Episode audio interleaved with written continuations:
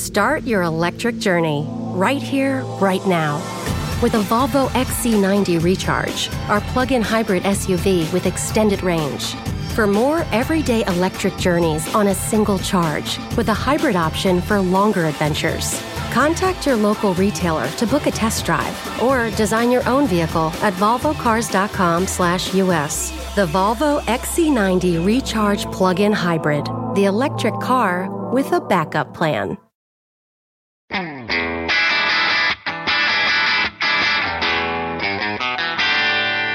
Hey math fans, Jason Marshall, Math Dude here with your weekly dose of quick and dirty tips to make math easier.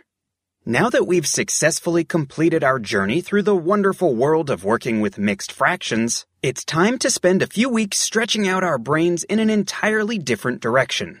Which is why we're about to embark on a trip back through time to the birth of numbers. Longtime math fans may remember our first foray into this history way back when the podcast was just getting started. But we only covered the tip of the iceberg then. So let's once again jump into our time machine and head back to begin our journey through a brief history of numbers. How far back? Way, way back. Nobody knows precisely when our story begins, but we do know that for some reason around 30,000 years ago, people started making tiny notches in bones. Researchers who found these bones have speculated that the marks carved in them were probably used to keep track of things, like the number of sheep in a field or the number of days since the last harvest. In other words, these so-called tally bones represent the origin of counting. But this system for keeping track of numbers isn't so great, which is why we aren't all using it. Why do I say that? Well, imagine you're an ancient tally bone carver and your job is to make one notch on your bone for every full moon since the last harvest. After four full moons, your bone has four small vertical notches, which perhaps means that it's time to plant your crops again and restart your tallying. For this purpose, the system seems to work pretty well. But what if your job was to keep track of the number of weeks that have passed instead of the number of months? After those same four months, your tally bone would contain a lot of notches, almost 20 of them. All of those notches means that it's a lot tougher to tell at a glance how long it's been since the harvest. Even worse, what if your job was actually to keep track of the number of days that have passed? Then your tally bone would contain over 100 notches. What a mess. Even if you don't run out of room on your tally bone, every time you want to know how many days have passed, you have to start from the beginning and count each and every mark. That's obviously not too smart, which led people to start looking for a better way to do things. Start your electric journey right here, right now. With a Volvo XC90 Recharge, our plug in hybrid SUV with extended range.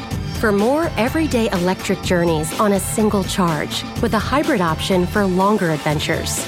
Contact your local retailer to book a test drive or design your own vehicle at volvocars.com/us. The Volvo XC90 Recharge Plug-in Hybrid, the electric car with a backup plan. About 5,000 years ago, the ancient Egyptians developed a hieroglyphic system that was definitely an improvement. As we'll soon see and appreciate, the key to this system is the idea that it's much more efficient to use many symbols to represent numbers rather than just the single symbol used by the tallybone carvers.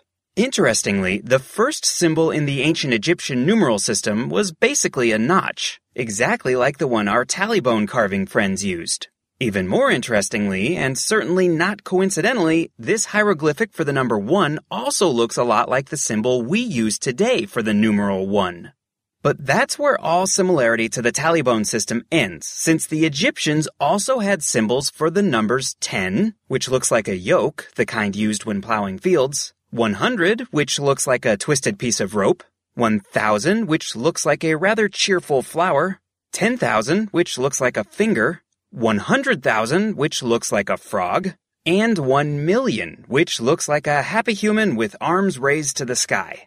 But what about the numbers 2, 3, and everything else that doesn't have a unique hieroglyph? Well, all numbers that don't have their own symbols are written by adding two or more symbols together, basic arithmetic.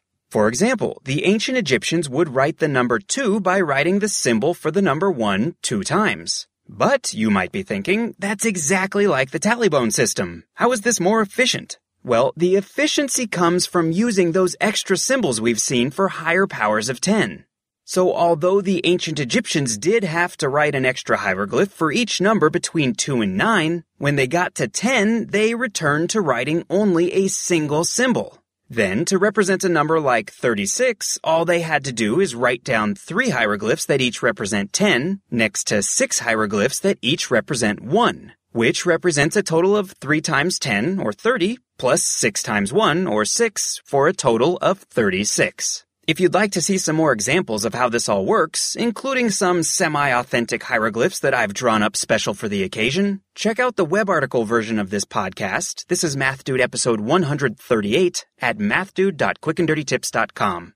While the ancient Egyptian system is certainly more efficient than notch carving, it's definitely not without flaw, which again is why we're not all using it today. After all, you have to do quite a bit of work to write down a number like 3,358. Try it and see. Even worse, addition and subtraction of large numbers using this ancient Egyptian system is no picnic. Just to get a taste for how much fun this can be, I encourage you to try your hand at solving an arithmetic problem Egyptian style. Perhaps 1927 plus 2743. If you do it, you'll definitely gain an appreciation for the beauty of the decimal system that we use every day. Aren't you glad you live in the modern world with our modern numeral system? I know that I am. So, what comes next in our brief and certainly incomplete tour through the history of numbers? Have any other clever people come up with clever methods of counting? There's one other system that I bet you're already at least somewhat familiar with. The Roman numeral system. How does that work? Well, unfortunately, we're all out of time for today, which means that our journey into the world of ancient Rome, ancient Romans, and their numerals will have to wait until next time. In the meantime, remember to become a fan of the Math Dude on Facebook where you'll find lots of great math tips posted every day. That's at facebook.com slash the math dude. Please follow me on Twitter at twitter.com slash Jason Marshall. And don't forget to pick up a copy of my book, The Math Dude's Quick and Dirty Guide to Algebra. Until next time, this is Jason Marshall with the Math Dude's Quick and Dirty Tips to make math easier. Thanks for listening, math fans.